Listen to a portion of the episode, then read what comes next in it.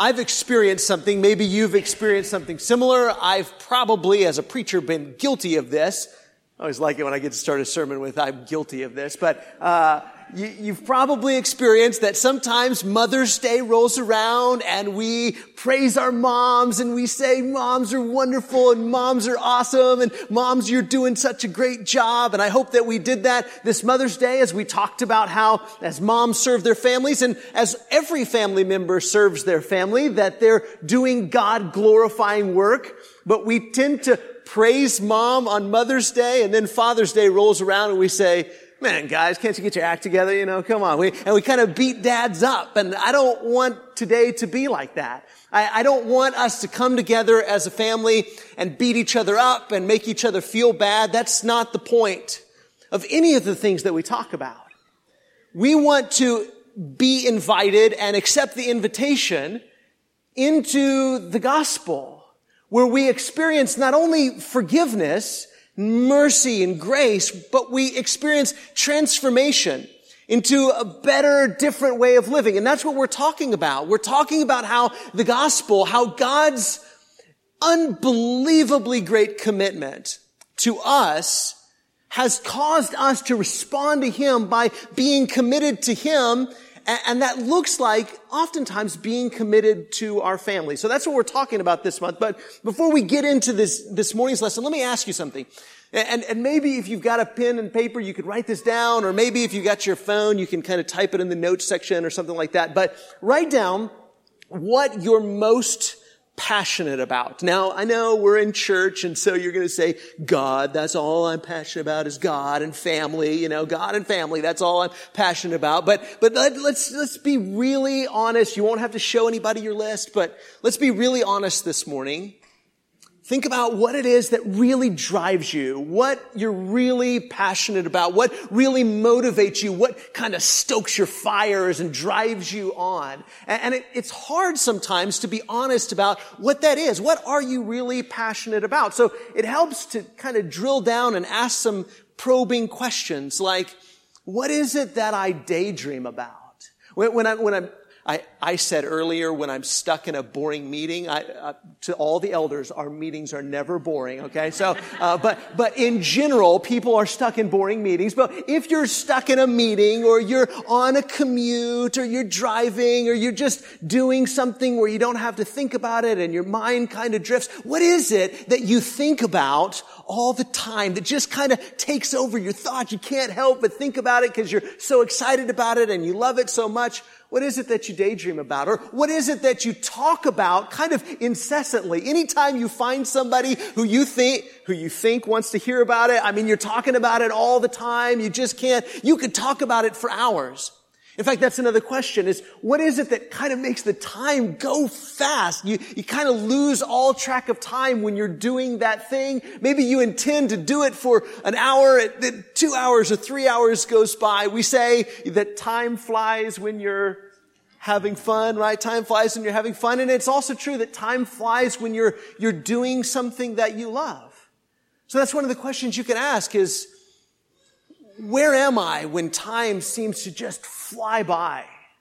What am I doing? Or, or how about this? Or what is it that I tend to spend a whole lot of money on? I mean, I could just drop hundreds of dollars on this thing because I love it so much and I'm so passionate about it. And if you don't know what that is, you can ask your spouse. They'll tell you what it is that you spend a lot of money on.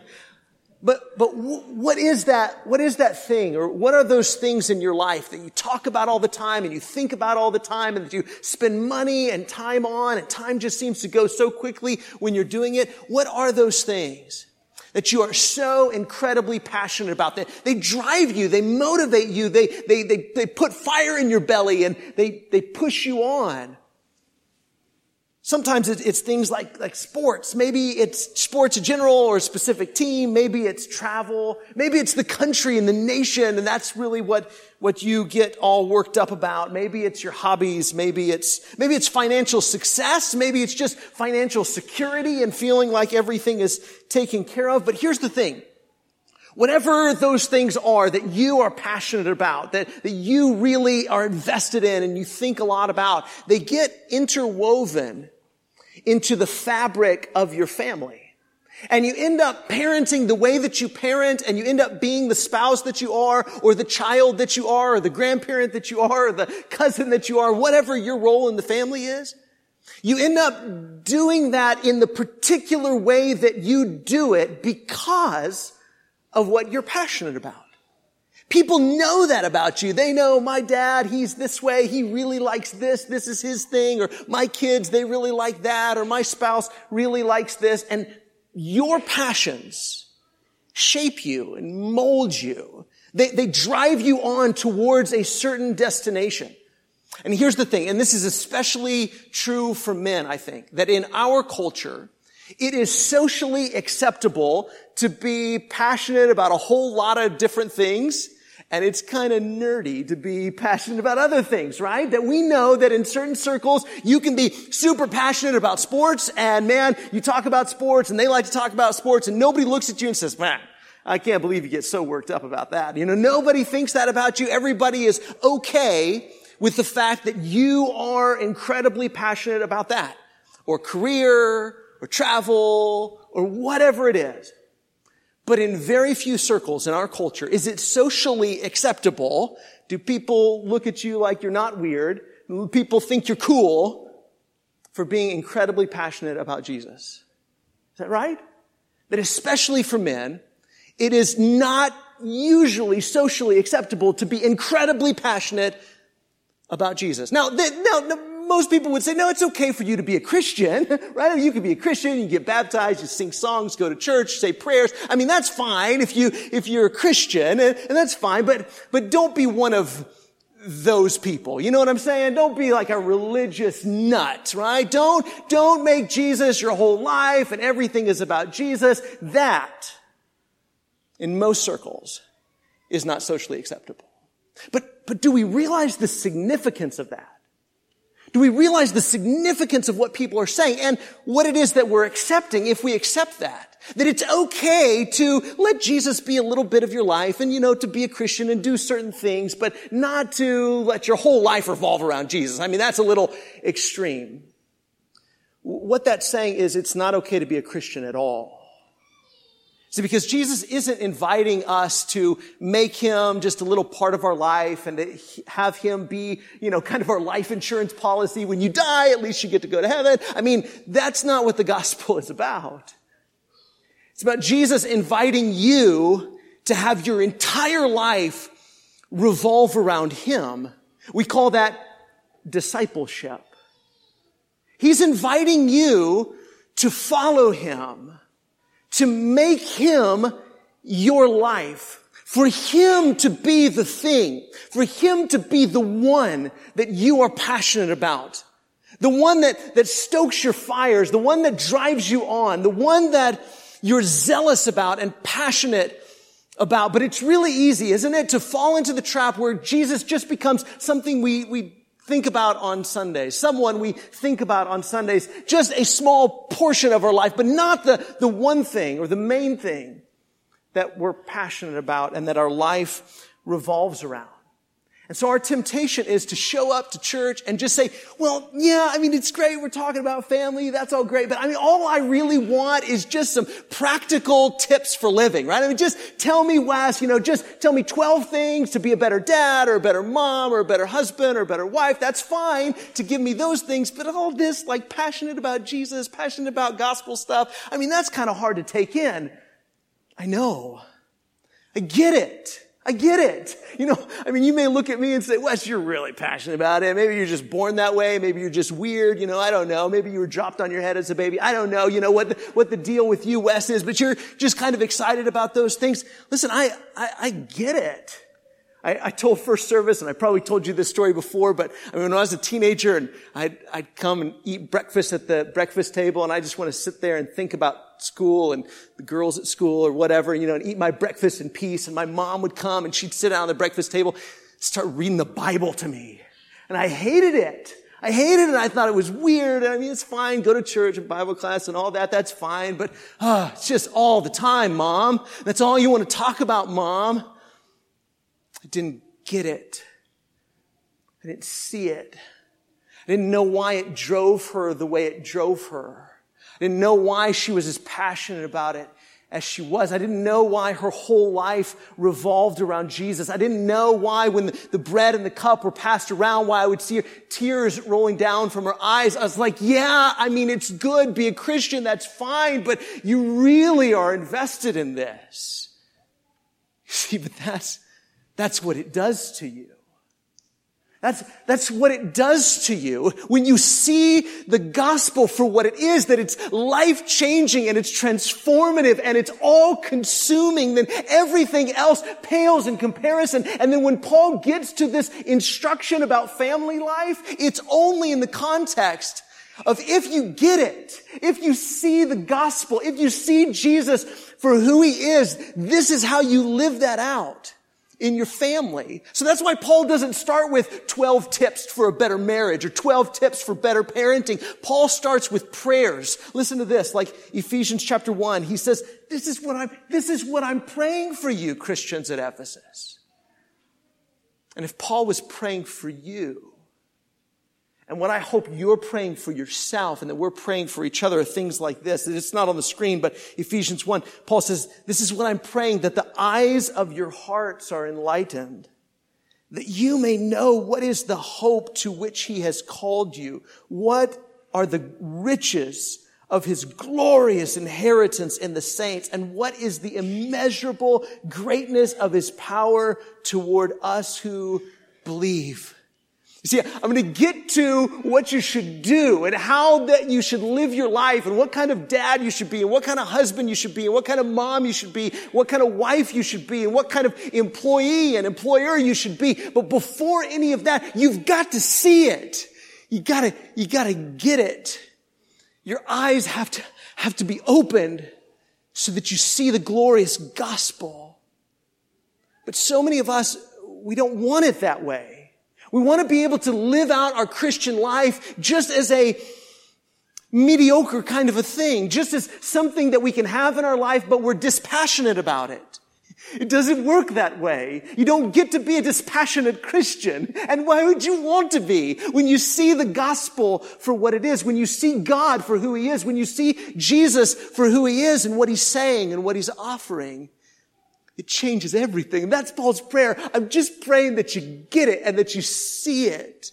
And then he goes on in Ephesians chapter 5 and he, he tells them, here's what, here's what you should do. Don't be, I mean, don't be filled up with wine. That's debauchery. But here's what you need to do. Be filled with the Spirit. Again, this isn't on the screen, but if you got your Bible, Ephesians 5, excuse me, Ephesians 5, verse 18.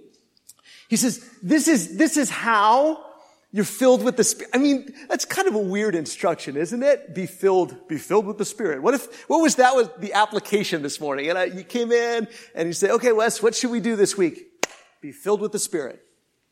Okay, well, yeah, but how, right? I mean, how does, how does that work? I mean, how do you, how do you do that? I thought I got the Spirit when I was baptized and I thought I had the Spirit, so how do I get filled up with the Spirit? And he tells us things like this, things like, addressing, listen, addressing one another in psalms and hymns and spiritual songs, singing and making melody to the Lord with your heart, giving thanks always and for everything to God the Father in the name of our Lord Jesus Christ, and submitting to one another out of reverence for Christ. That's what changes your life. It, it's things like singing. Did, did you know that?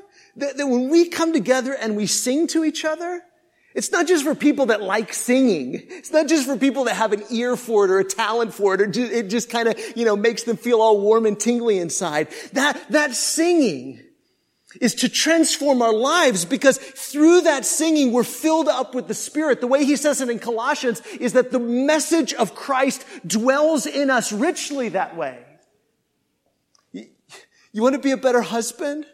Or a better father, a, a, better spouse, a better mother, a better whatever, better son or daughter or grandparent, then, then sing praises to God. Let the message of Jesus dwell in your heart richly. Teach, admonish, sing to each other because as that happens, your life is transformed, your mind is transformed, your heart is transformed, and you get it. And you see the gospel for what it is and everything else begins to pale in comparison. And you say, I can't believe I used to be so, so driven by and passionate about and consumed with all of these other things all of the, the things in the world that are fun and interesting and, you know, and they're, they're good things, but they consumed me. They drove me. They were the thing that put fire in my belly. And now that I see the gospel for what it is, all those things seem rather unimportant. See, that's, that's what singing does. That's what praise does. That's what prayer does. That's what fellowship does is the more we're together and the more we sing to each other, the more we pray together and teach each other, the more you're transformed. And the more you're transformed, the more your families are transformed. So Christians ask me things like, well, Western, I mean, do, you know, I know we meet on Sunday nights and we meet on Wednesday nights. I mean, do I, do I have to be at those things? You know, am I going to go to hell if I don't? That's not the question. The question isn't just where are you going when you die? It's about your, your transformation. These kind of things transform you so that you live spirit filled lives, so that you live lives that are rich in the message of Christ. And, and then, then we, we get on to these family things. We talked about last week in Ephesians 5 about wives and husbands and how the, the life that we're supposed to live is an embodiment of the gospel. You see, that's why if you, if you don't get the gospel, if you don't care about the gospel, if you're not passionate about the gospel, if the eyes of your heart aren't enlightened, and you don't care, then somebody comes and says, okay, now that you see it for what it is, now that you're passionate about it, live it out in your marriage. You say, yeah, you know, whatever. You got anything else? What else you got? You know, give me something else. No, that's it once you see it for what it is, once you know that it's not just good news, it's great news. It's transforming news. It's life altering news that the God of heaven is committed to you and making you a part of his family. And then you live out that good news in your marriage. And then look at chapter 6 and verse 1. And he addresses children. I don't think it's just children like kids, but children like if you have parents, right? And for most of us, that's us, right? So children, whether you're little children or older children, he says, children, obey your parents in the Lord, for this is right. And that's kind of weird. What, what does that mean? Obey in the Lord. What does it mean to obey your parents in the Lord. There's lots of different commentary on that and opinions on that, different ways of reading it and interpreting it. Some people think that it means, you know, maybe your parents are in the Lord or maybe their instructions are in the Lord. What they're telling you to do is good. But I think if we look at the context and we look at what Paul said to wives in chapter five, he said, wives, submit to your own husbands as to the Lord. In the same way that you submit to the Lord, that's how you submit to your husbands. And then in chapter 6 in verse 5, he says, Bondservants, obey your earthly masters as you would Christ. It's not about their instructions or whether or not the other person is in the Lord. It's about whether or not you are in the Lord. And if you're in the Lord, it transforms your relationship with your parents. And your obedience is based on that, on the fact that you're in the Lord. In fact, one translation puts it this way, children, you belong to the Lord and you do the right thing when you obey your parents. Another translation says, children, obey your parents because you belong to the Lord, for this is the right thing to do. Another way to look at it is to, to say as opposed to what? So when we say obey in the Lord, we say as opposed to what? What would be the opposite of that? The opposite of that might be obey in the flesh. You, you obey them and you honor them because you're related, because they're your parents and they gave birth to you. So because of your physical relationship, you obey them. But that's kind of turned on its head in the Lord. So we obey not because, just because we're related and not just because they gave birth to us, but we obey because we're in the Lord. Because our relationship with the Lord has transformed our relationship with our parents. Verse 2 Honor your father and mother, And then he says, this is the first commandment with a promise that it may go well with you and that you may live long in the land. The children of Israel were told, this is why you obey your parents is because you'll live long in the land. Now, what are we supposed to take away from that? Why do we obey, or not rather obey, but honor our parents? He says, it's not, it's not because our parents are perfect or even because our parents are good. Our honoring them is based on our belief in God's promises. You see, we always try to make Bible pragmatic, don't we? And we say, well, if you do this, then other people will do that. If you do the good thing and the right thing, then they'll do the good and right thing. You scratch their back, they'll probably scratch yours. You, you treat your parents this way and then they'll treat you this way. You do this and then they'll do this. Says who? How do you know it's going to work out like that? I don't know. I don't know that if you put these things into practice that the other person will reciprocate and respond the same way. But this thing I know. Here's what I do know. God keeps his promises. So we honor our parents. Why? Because we believe God keeps his promises. That's what faith is all about because of our faith in God, because we know what kind of God we serve and that God is a God who keeps our prom- his promises, we honor our parents. You see, being in the Lord, believing that God is a God who keeps his promises, it changes our relationships with our parents. And then he says in verse four, here's where I really want to get to. There's so much packed into this one verse. Fathers, don't provoke your children to anger. Now, I, I, hope he doesn't mean, I don't think it's possible he means don't, don't do anything or say anything that your kids don't like because they'll get irritated and then they're mad. I mean, that's not, it'd be impossible to be a parent. Am I right? You know, I mean, you can't, you can't do anything without your parent, your kids saying, I don't like that, right? That's not what he's saying. Another translation puts it as exasperate. Don't, don't be unreasonable with your children. Treat them unreasonable and put unreasonable expectations on them so that later they're justified in their anger. I think that's what it means to exasperate is that their anger and frustration and bitterness is in a, in a way justified because of the unreasonable expectations and the unreasonable way you treated them. Now, how is it that we learn to be parents? This specifically is addressing fathers, but I think it applies to parents in general. Fathers as the head of the household, but also moms. How is it that we train our kids and teach our kids and raise our kids and parent our kids in a way that doesn't exasperate them? What is it that educates us? It all goes back to the gospel, doesn't it? That our father teaches us how to be a father.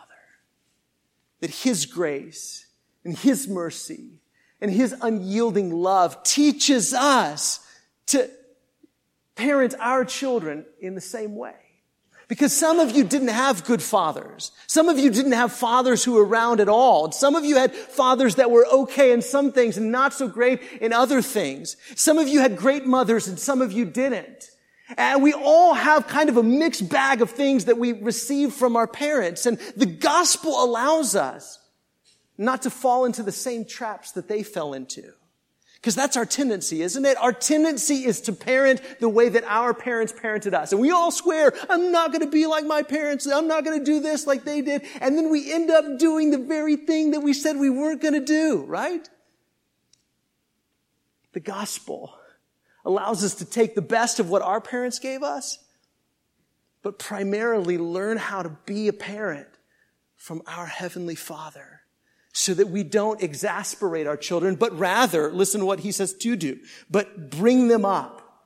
I like that phrase, bring them up. And in the last chapter, that same word was used in the Greek, but there it's translated as nourish, to nourish them, to, to bring them up, to raise them.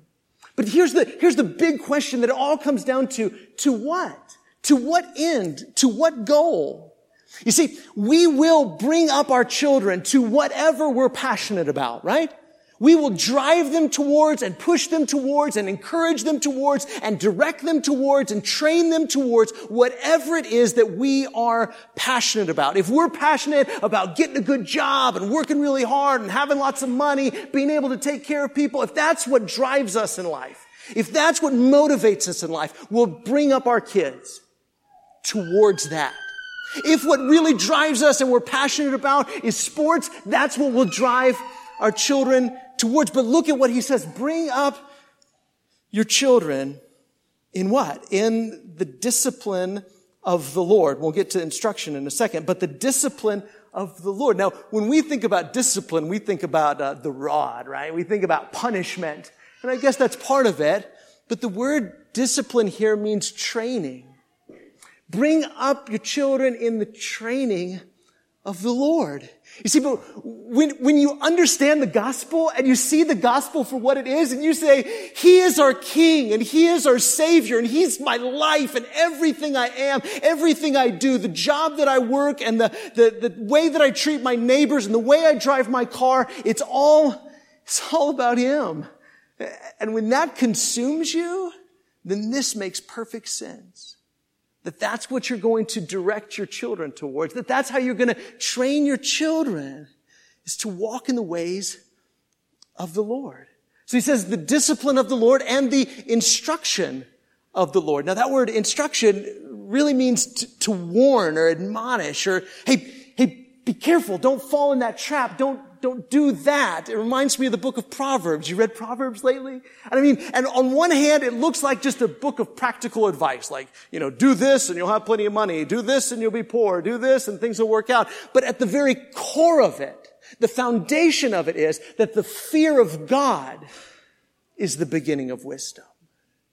It's, it's having a, a fear, a reverence, an awe, standing in, in complete awe of our God. And that's where wisdom starts. So it's training our children to be in reverence and awe of God because we are.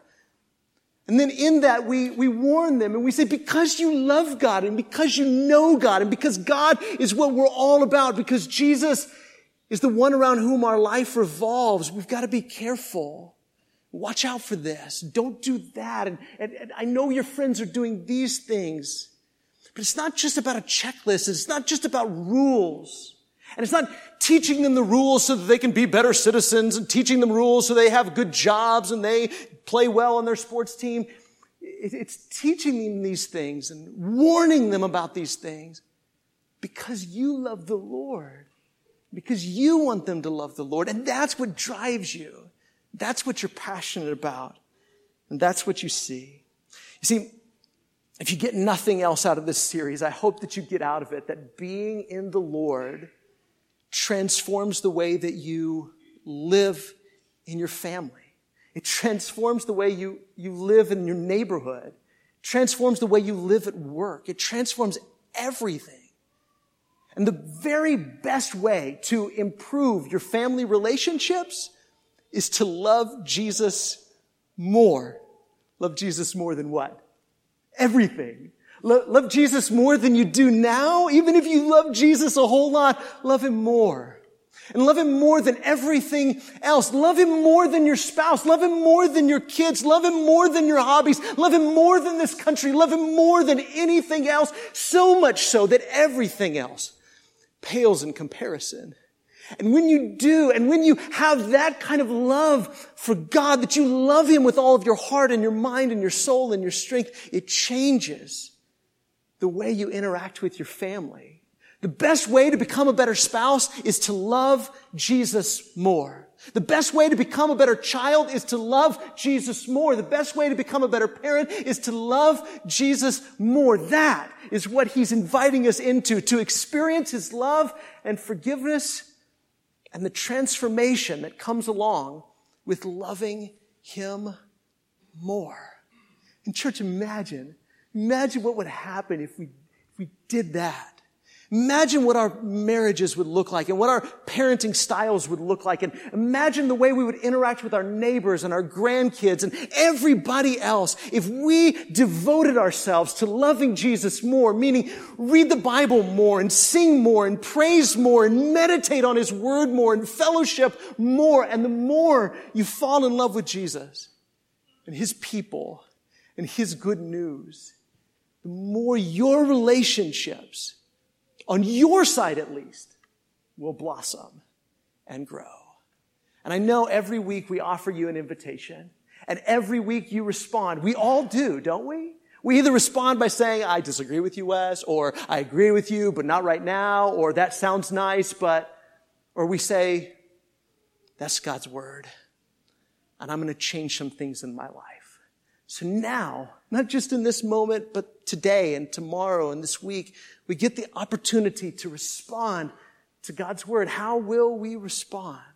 Maybe, maybe you haven't been baptized yet, and it's time to give your life to Jesus and be buried with Him in baptism. Maybe you just need prayers or encouragement, or maybe you're ready and you're set, and we're going to go out into the world and we're going to love Jesus more and watch everything in our life be transformed for the better. But if we can help you with that, we want to help you. You can go to our prayer room in the back after service, or right now, come forward as together we stand and sing.